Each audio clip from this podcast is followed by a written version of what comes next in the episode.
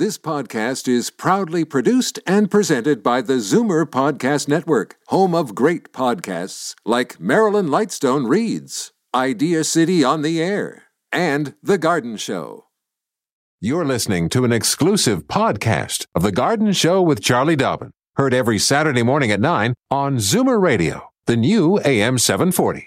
The Garden Show with Charlie Dobbin is brought to you by Stokes Seeds. Select from the finest quality vegetable and flower seed at stokes seeds dot com and get growing with Stokes. Welcome, friend, to our weekly garden party. We hope you brought along your questions because it's time to dish the dirt on The Garden Show with Charlie Dobbin, exclusively on Zoomer Radio.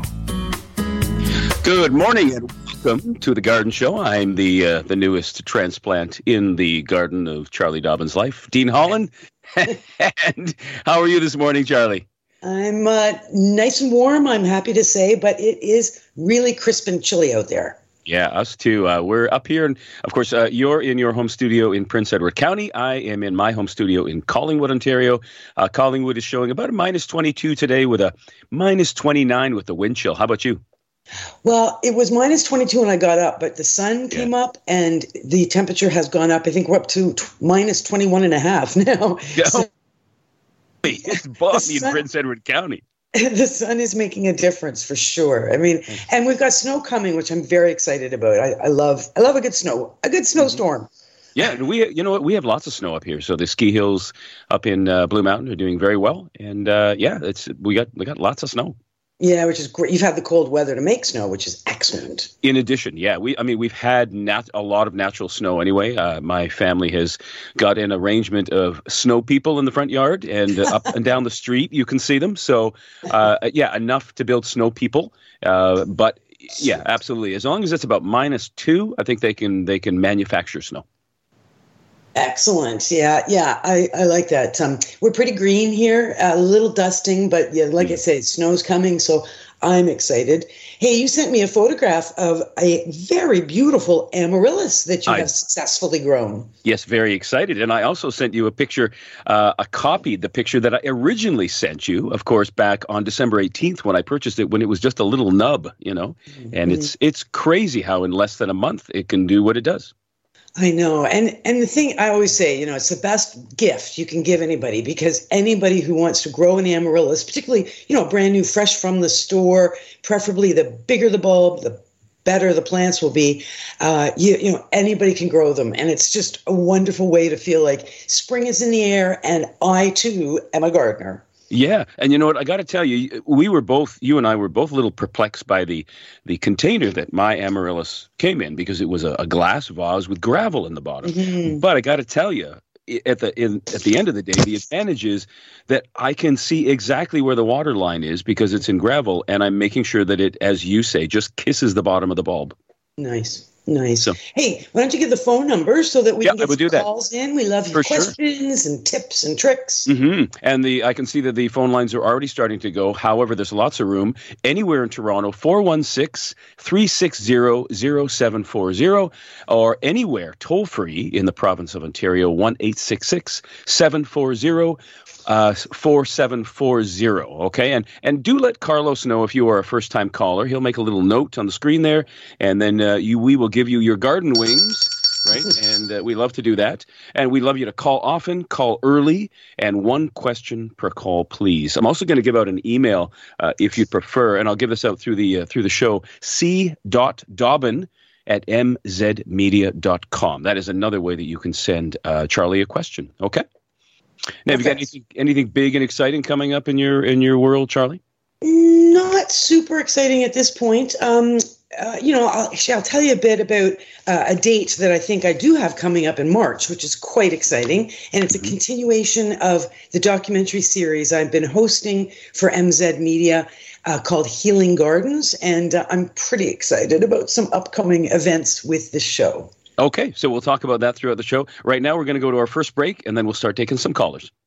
Daffodils and daisies, bluebells and begonias, forsythia and foxgloves, marigolds, magnolia, lavender and lupins, dahlias, delphiniums, stalks, phlox, hollyhocks, tulips and sweet williams. You've picked the right place for everything floral.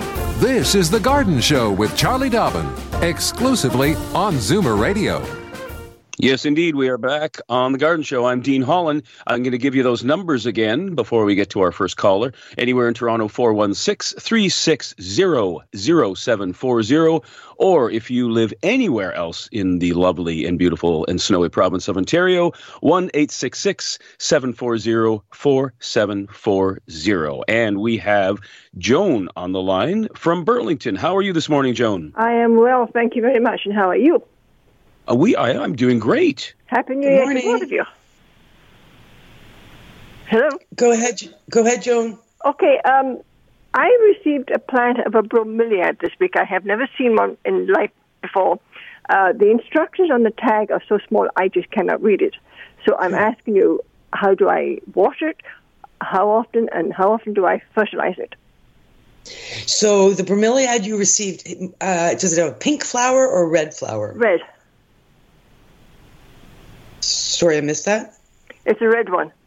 It's a red one. Yeah. Okay. So uh, green leaves, shiny yeah. green leaves. Actually, if you look at it, it looks a lot like the top of a pineapple because pineapples are members of the same family, the bromeliad family. Mm-hmm. And uh, they are very uh, long-lasting flowers, which is one of the reasons we love them. What you want is just regular room temperature, so no special temperature, bright light. So the brightest spot in your house would be optimal. I wouldn't put it directly in a window. I try and keep it at least a foot away from the window because they don't like the cold coming off the glass, mm-hmm. but they do need that nice, bright, bright spot. And the only time, place you water them is in the center of the plant, down into that, that crown of leaves. Mm-hmm. You don't bother watering the soil at all.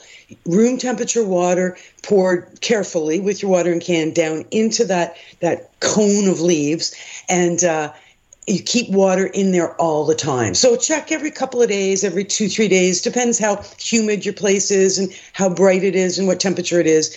But uh, you will replenish that water, and you'll fill it up, and what will happen is the water overflows down over the leaves down to the roots. They have tiny, tiny root systems. Um, most of their moisture, et cetera, is absorbed through the leaves. So that's why you keep that uh, liquid there.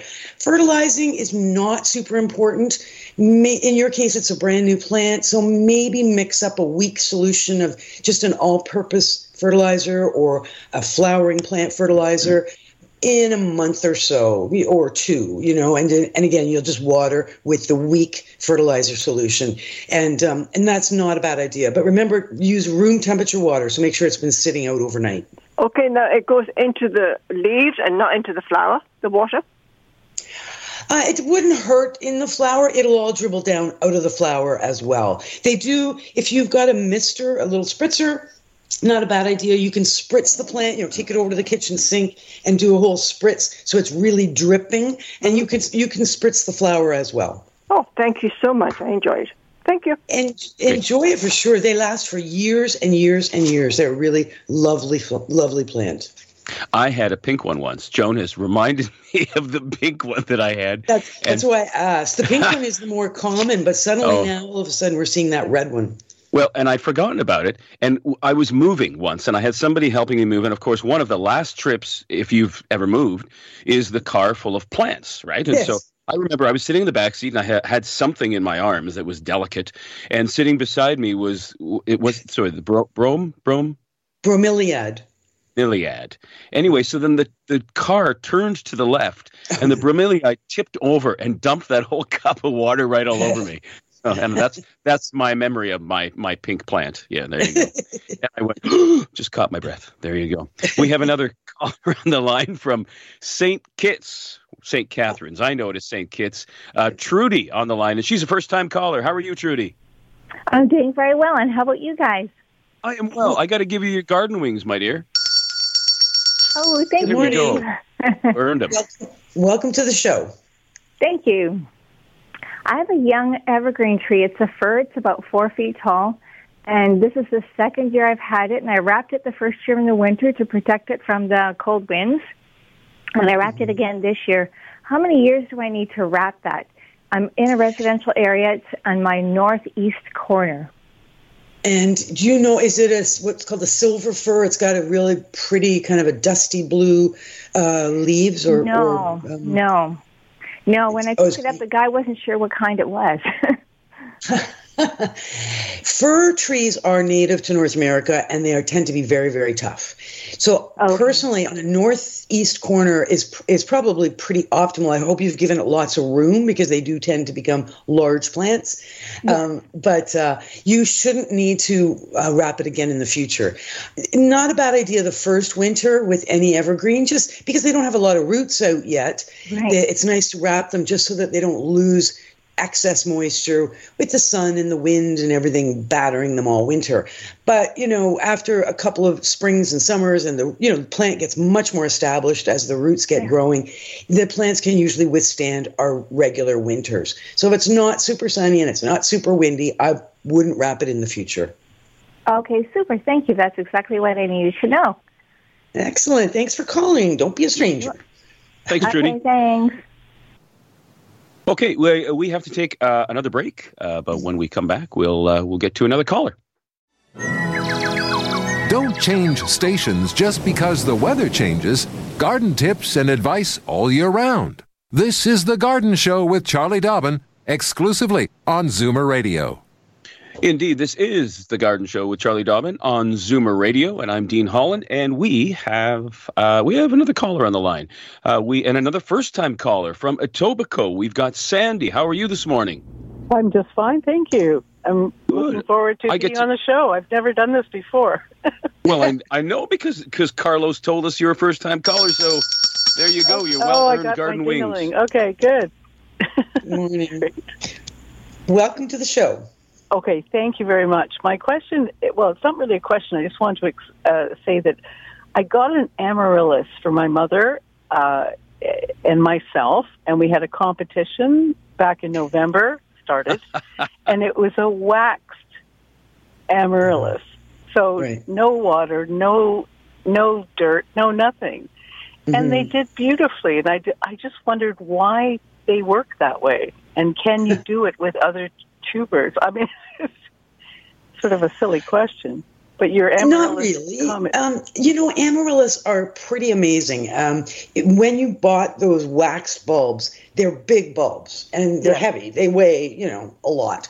So what yeah. that tells you is that, that there's a lot of energy in that bulb when you buy it. It's dormant, it's waxed, there's nothing going on, but everything required for that plant to grow is inside that bulb. It's already inside. So that's that's what happens, is that you and your mom put them probably in windowsills and watch them sprout from we all did. that energy yep. in the bulb. Bottom line, of course, is that it's this is not a keeper plant. It's compost no. once it's done. But at the same time, they are, it's just so amazing. It's like Dean's growing in gravel. I mean, it, it's just, you know, life right before your very eyes with no soil, no pots, no nothing in the way. No no maintenance. And and it was it was it was fun because we shared photos back and forth, uh, you know, week by week. And it was amazing. It, it just Yeah, worked. That's cool. And I've also, just so you know, amaryllis other- flowers. So if you ever, like once they flower, they send up that big flower stem with all the beautiful flowers up on the top. And it's right. hollow if you've ever cut off the flower stem. Amaryllis flowers actually last longer cut off the bulb than they do left on the bulb. So they make oh. an excellent cut flower. And, ah. um, and, and your question of could you do this with another bulb? Technically, you could, but not just any bulb. Like I could see this working with, say, hyacinths. Um, okay. The trick, right. though, of course, is that the, the bulbs we grow that come up in the spring, so daffodils, tulips, hyacinths, et cetera, sure. yeah. they uh-huh. need a cold period before they'll flower, whereas amaryllis is a tropical bulb, and it doesn't need any special treatment. It just naturally blooms uh, during our winter when it would naturally bloom in its home of South Africa when it would be, obviously, peak summer. Right. Okay, well, thank you very much. nice yeah. to visit. Okay, okay. Who, listen to you all hey, the who time. Won the, okay. Who won the competition with your mom?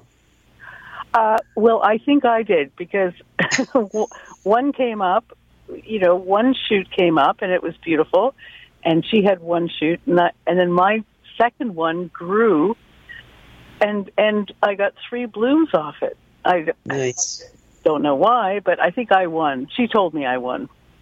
Well, so, so you had two flower stems, which is gorgeous. I actually have one in front of me now that's right now on my desk that's sending up its third flower stem. So yes, indeed, they they just keep on giving, those amaryllis. It was a humorous thing for me and my mom to share together over the holiday season. Yeah, exactly. Great idea. Yeah. Okay. Thanks very much. Take care. Great. Thanks so much, Sandy. Yeah. Thank you. Good share. Um, you know what? Just because we're talking about amaryllis, uh, we got you got an email as well, and so we'll address this now because it's a related question. Uh, hi, Charlie and Dean. This is from Joan in Ottawa. Actually, somebody that I know, lovely lady, and mm. she says, "My beautiful double amaryllis had ten blooms. It was magnificent, and Joan he hopes to keep it uh, so it can bloom again next year. What do I need to make this happen?" Great question, Joan. Thank you. And actually, while I'm looking at some of these emails from a week or so, two weeks ago, we also have a um, an email from Philomena Concepcion or Concepcion. She writes uh, with photographs and says, "I don't know what these plants are. I got them as gifts. There's no instructions. How do I care for them?" And of course, they are amaryllis as well. So I hope Philomena is listening. And of course, I'm sure Joan is listening. Thanks for your questions. Um, all right. We already know they're easy to grow. Very simple. Be careful to not overwater if they are in soil. Feel the water before you water them.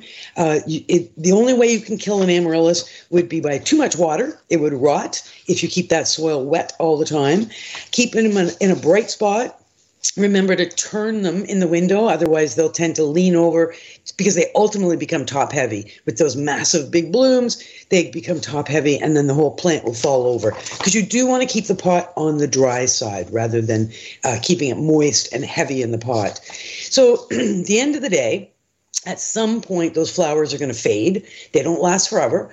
Uh, enjoy them while you've got them, but when they fade away and they shrivel up and don't look very pretty, excuse me, get out your scissors or pruners, cut off the flower, flowers, the past flowers, leave the green flower stem until it shrivels up. Meanwhile, green leaves are emerging from the bulbs. You need to leave those green green leaves, and you need to grow this plant as a houseplant. So it's going to have these big, what we call strap-like leaves, and they're going to be big. They're going to go from being a you know six-inch pot to taking up a couple of feet of table space because the leaves are big and they flop and, and they're quite you know showy in their own way. But you have to let those green leaves grow. grow if you want to have this bulb flower next year. The leaves are doing their job, and their job is to photosynthesize. They're absorbing the sunlight that they're receiving through that bright window that you've got the plant placed in.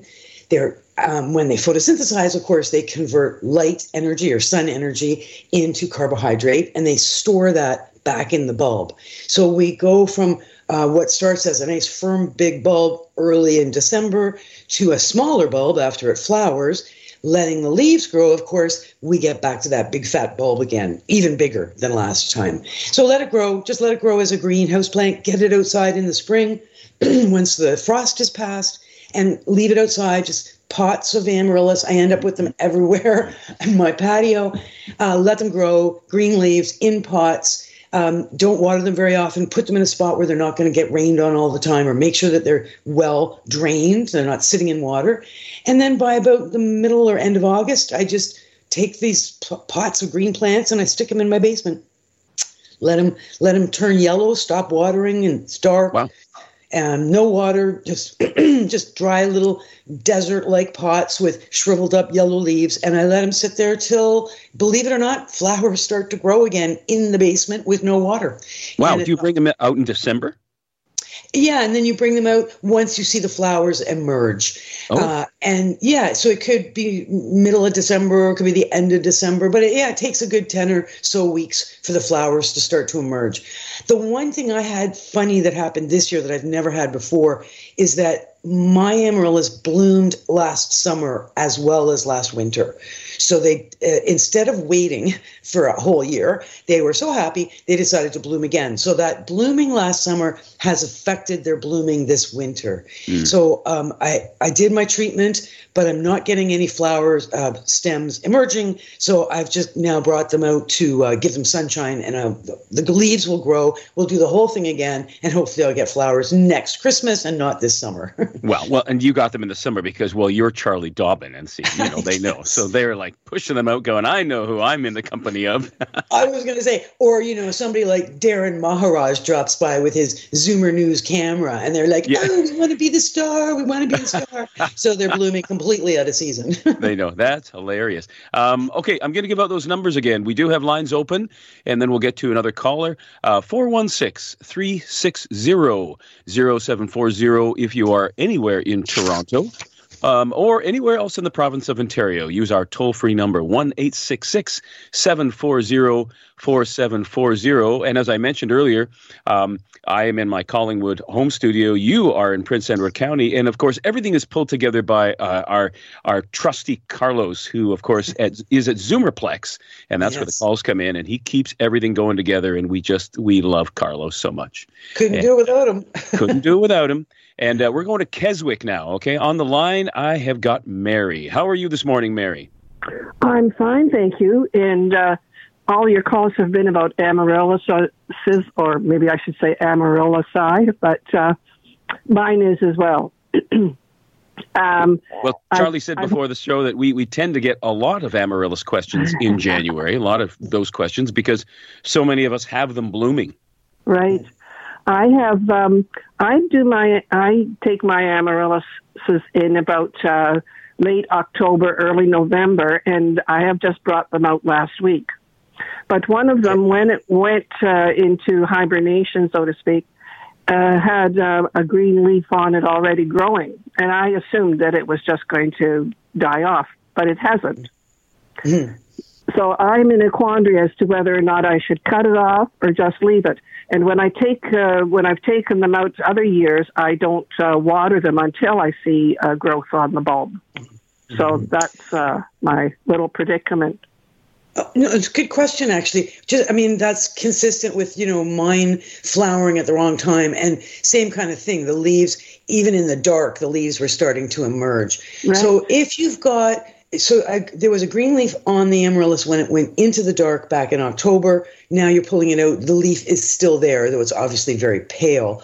I That's would not right, cut yeah. it off. I, uh, when you're seeing some growth, uh, particularly even if it's white growth because they've been in the dark, as soon as you get the plant into the light, that white will turn green. I would give some water. I, typically what I do is I water all my amaryllis just once when I bring them out of hibernation, uh-huh. give them one thorough watering, and then I let them just sit in the sunshine, and I wait to see what happens. Uh-huh. So I should leave this on then. It's, of I course, would. It's nice and green now, but I don't think it's grown anymore. It will with some water. Pardon me? If you water it, it will grow. Okay, the whole that one. And um, I have been growing them for quite some time, and uh, so that's why I, um, and I believe it was Ed Lawrence's, uh, uh, pardon me, I get, I try to get all the information I can. Uh, he said that you should just leave them until they show signs of life. So that's when I switched to not watering, because I am so afraid of overwatering. Yeah. But no, and I he's, water, he's right. I want, once I water, I don't water anymore until they grow. Right. Yeah, yeah, of course. Yeah. Yeah, exactly. So the fact that you put them into the dark dormant period for yep. the ten-week requirement, you've brought them out of that dormancy. Absolutely. If you're, you've got them up in room temperature, in bright light, you know, if they are alive, which they likely are, they will start to show some little tiny yeah. bits of growth, whether it's a flower stem growth or leaf stem growth. You will see little tips. And as soon as you see that, then do water. Um, I, I just want to add, too, some people think that I'm a little crazy leaving them so late. But I must say it's very refreshing to see them coming, blooming, when everything outside is so uh, snowy and dark and nothing else is growing. I, I hear you on that. You're right. And and you're right. At Christmas time, we tend to have things like Christmas cactus and yeah, poinsettia and yeah. other color.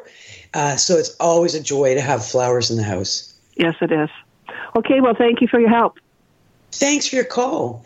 Um, hey, Dean, you know, speaking yeah. of, and Mary and to all our listeners, speaking of color in the house, uh, and I'll talk a little bit more about this in a couple of weeks, I think, but, you know, something we can do, even starting now, though I would wait a couple of weeks, is if you have flowering, early flowering shrubs in or trees in your property, on your property, for example, a forsythia, you know, the shrub with the yellow yes, flowers. Yes, the yellow, yeah, yeah. Yeah, so I have one that needs some pruning, and I thought, you know what I'm going to do? I'm going to prune it in the winter.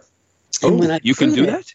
I, absolutely. I'm going to bring in the stems that I prune off, and I'm going to put them in a vase, and I'm going to enjoy blooming forsythia branches inside my home in the middle of the dark days of winter. But I haven't really? done it yet. I'm going to wait a couple of weeks. Holy camola. You know, I grew up with forsythia, but I don't have one on my property. I kind, kind of miss it. Like, I, I, it reminds me of my childhood because yeah, we, we did have quite a big forsythia bush. Yeah, um, they get huge. That's why mm-hmm. we prune them. Yeah. So I might just have to take a little uh, a little trip down to your place and uh, snip off some for my house. For sure. Well, and, you know, there's other early blooming shrubs. Like, for example, some people have fruit trees, apples, peaches, pears, uh, plums. We do our pruning on those in late winter. So if you do have a fruit tree or a crab apple and you're doing some late winter pruning, don't don't compost what you're pruning. Take it inside and enjoy it in the house. It will flower inside those huh. branches. That is really neat. Uh, Charlie, we're going to go to Lindsay, a little bit closer your direction. Uh, we've got uh, Gail on the line. Good morning, Gail. Good morning. How are you? Good morning. Good. How's the temperature there? Um, about twenty-three minus. yeah. Yeah, yeah. We seem to be all in about the same boat. I think so. um, I just want to thank you for your show. I truly enjoy it. And um, my question to you this morning is, I purchased a new plant uh, this past summer called an angel wing. And I absolutely love this plant. It grew like crazy, so I didn't want to lose it. I brought it in. Um, it's been doing great until about the last, I'd say, week and a half, and it's starting to shrivel up. Um, I do have it by a bright window. Um, I'm not sure what I should be doing at this point, or is it something that's going to um, go through the winter for me? It should. So uh, the angel wing, the proper name on that is Datura. Uh, I'm, I, I'm assuming, was it white flowers, yellow flowers? Yes, it's a, just a white fuzzy leaf. Right. And it was it flowered for you last summer, I assume. I never saw any flowers. It just got really big and a lot of leaves. I never saw flowers. I didn't know it that's, did flower, so that that's okay, even a bonus on, so maybe to that. Wrong. Angel wing. Could it be a begonia? Is it, uh, you know what, you might have to send me a photograph. I'm just okay. thinking, well, I guess, so yeah. Angel's trumpet is Datura, but you, what was, you you said angel's wing. Angel wings, it's what it was called. I don't know the Latin name.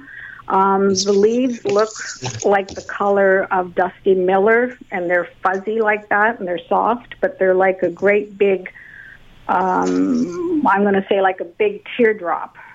Um, and it grew from about three to four inches high when I purchased it to at least twelve inches high. And it's probably, I would say now about fourteen inches wide. It, it got many, many leaves. Hmm. Okay. So I think... Uh, I'm just trying to think of. So there's an angel wing begonia, but angel wing begonia is not green and fuzzy. Okay, but there are some other very popular annual flowers used in the garden um, that are, um, yeah, used because they're that green fuzzy, like or sorry, gray fuzzy, like a Dusty yes, Miller. Yes. It makes a beautiful contrast with other garden plants. Yes, so will it survive? Yeah. Okay, so here's, um, I'm not positive of exactly what plant you have, but here's what it probably needs. Number one, it needs bright spot. Have you got it in a bright sunny window? Yes. Be very careful to not overwater.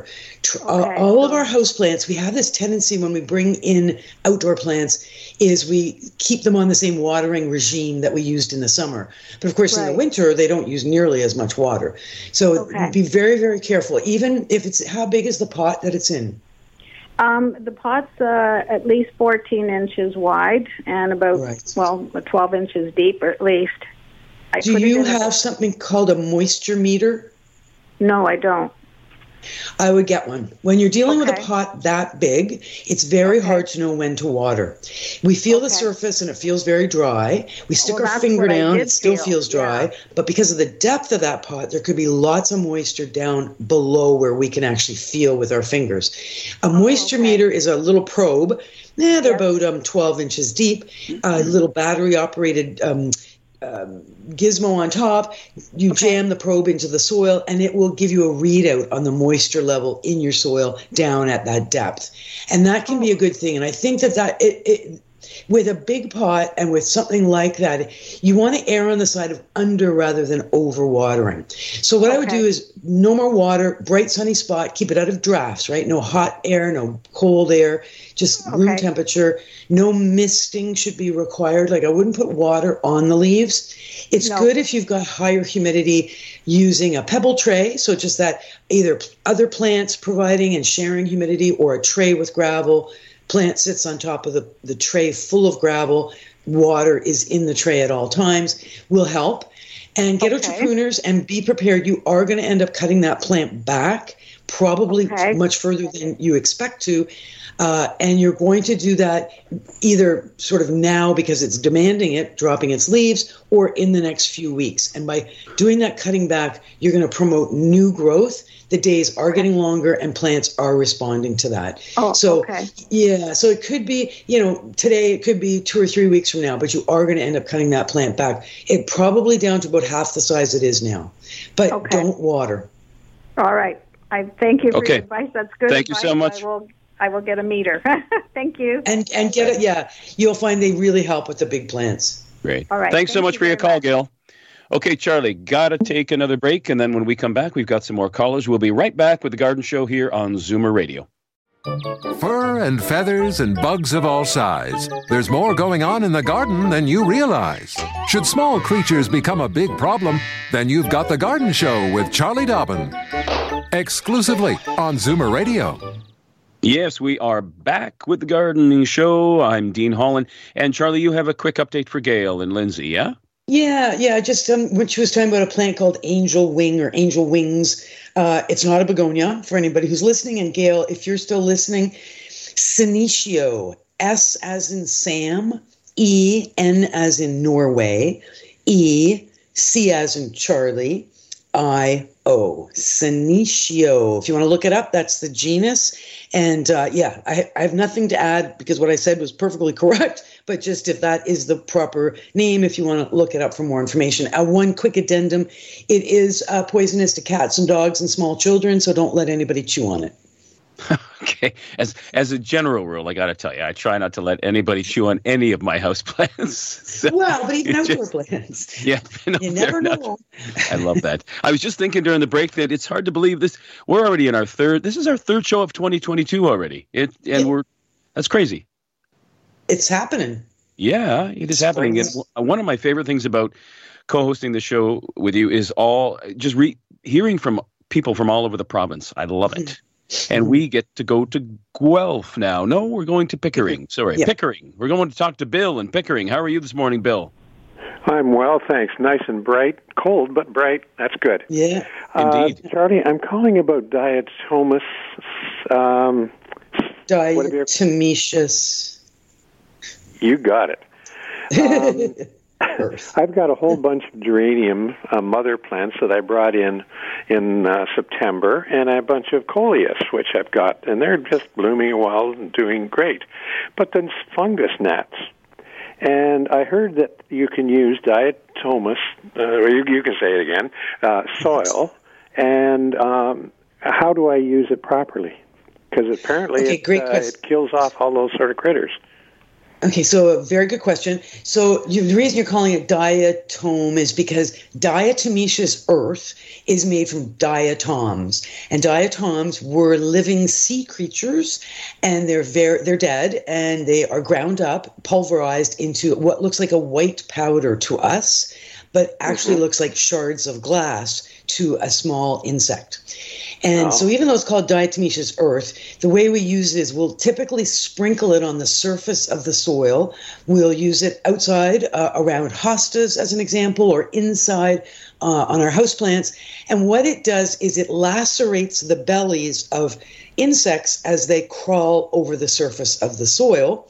And when it lacerates their little bellies, of course, all their liquids ooze out and they die. And we're very happy about that. Um, now, but...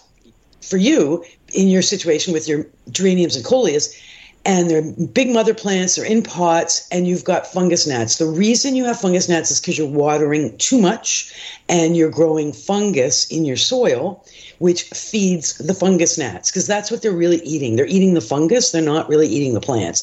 But they look like fruit flies, and they're irritating, and they bug you that they're flying around every time you look at the plants. And if you bang the side of the pot, a whole cloud of what looks like fruit flies flies out of the pot.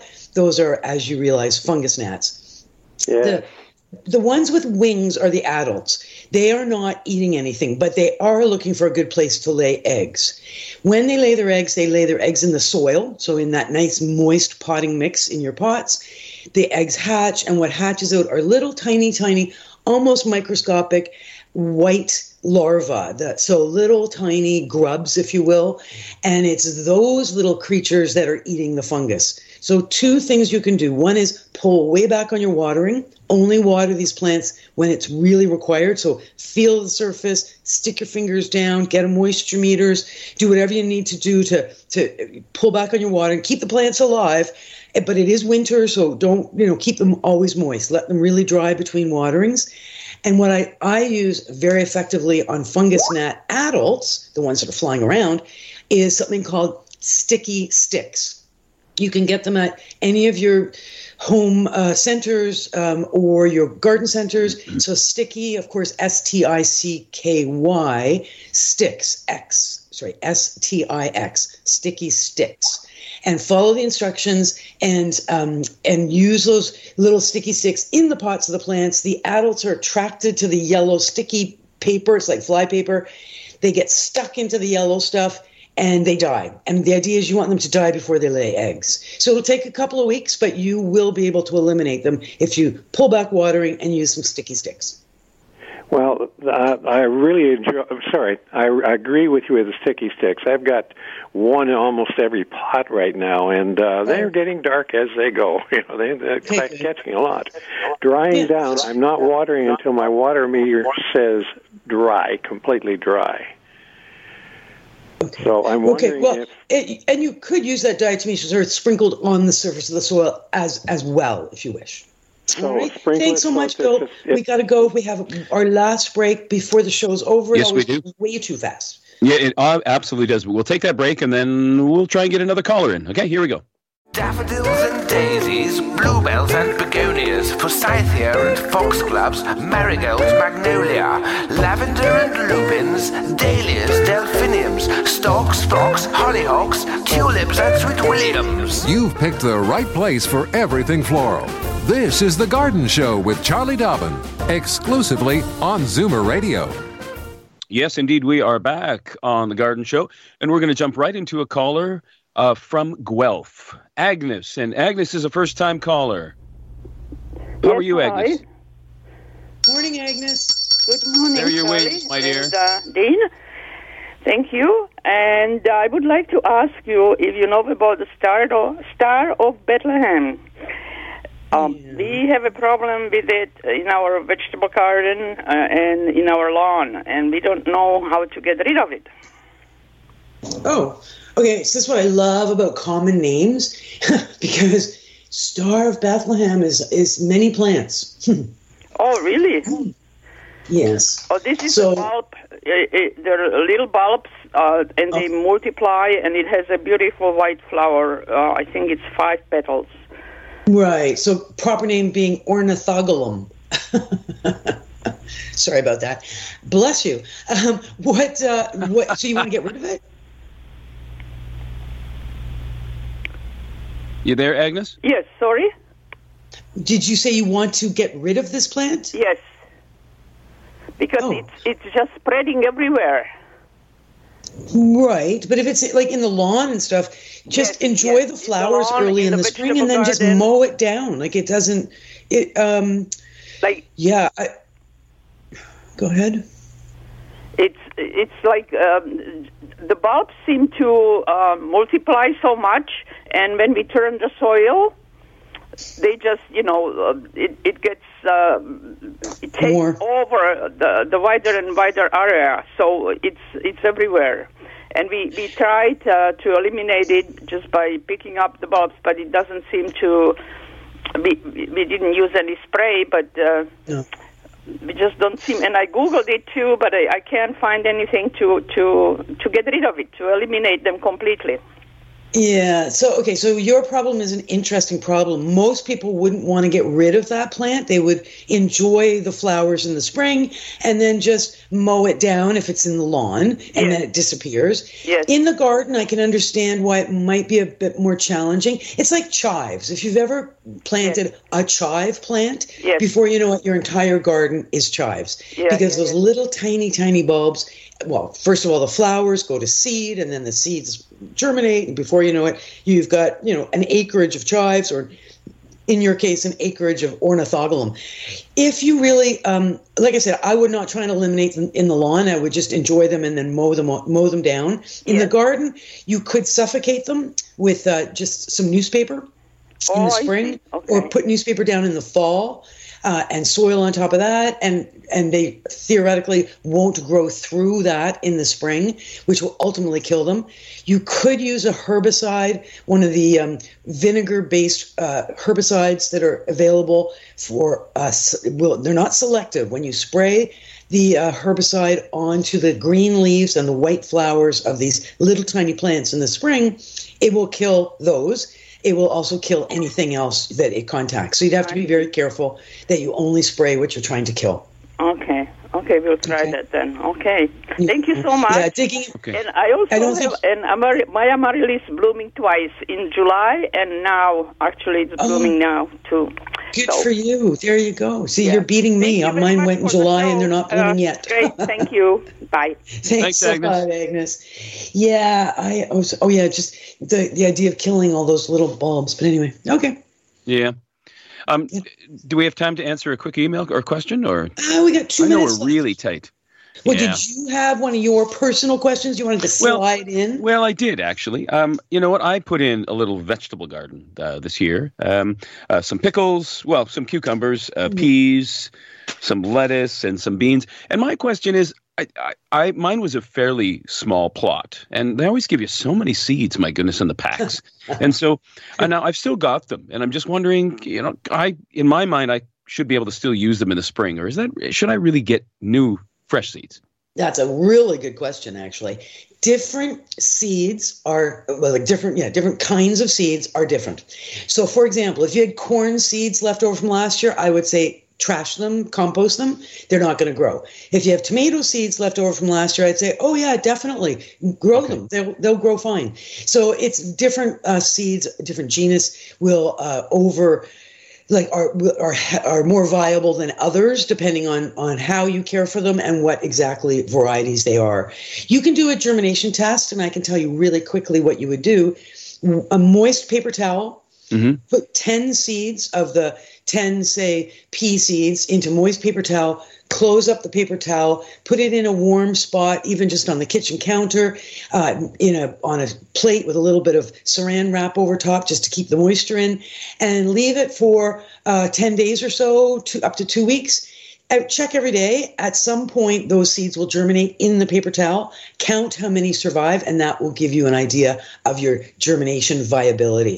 If you get nine out of ten growing, you're good to go. If you get one out of ten growing, toss the seeds. That's okay. My suggestion. Fabulous. Thanks. I want to give out your email just before. If you have a question you want to email Charlie, her email is c dot dobbin at m z media dot com. And my goodness, as you said earlier, the time flies. It sure does. Thanks, everybody. Thanks for all your great calls. Thank you, Carlos. Couldn't do any of this without you. And, Dean, it's been a slice. You're a good little transplant. We, we got you sprouting along there. You, you, you, you're doing good. You're thriving, my friend. Thanks, Charlie. Thanks. See and you have a great week. Yeah. Next week. Yeah. This has been an exclusive podcast of The Garden Show with Charlie Dobbin. Heard every Saturday morning at nine on Zoomer Radio, the new A M seven forty. This podcast is proudly produced and presented by the Zoomer Podcast Network, home of great podcasts like Marilyn Lightstone Reads, Idea City on the Air, and The Garden Show.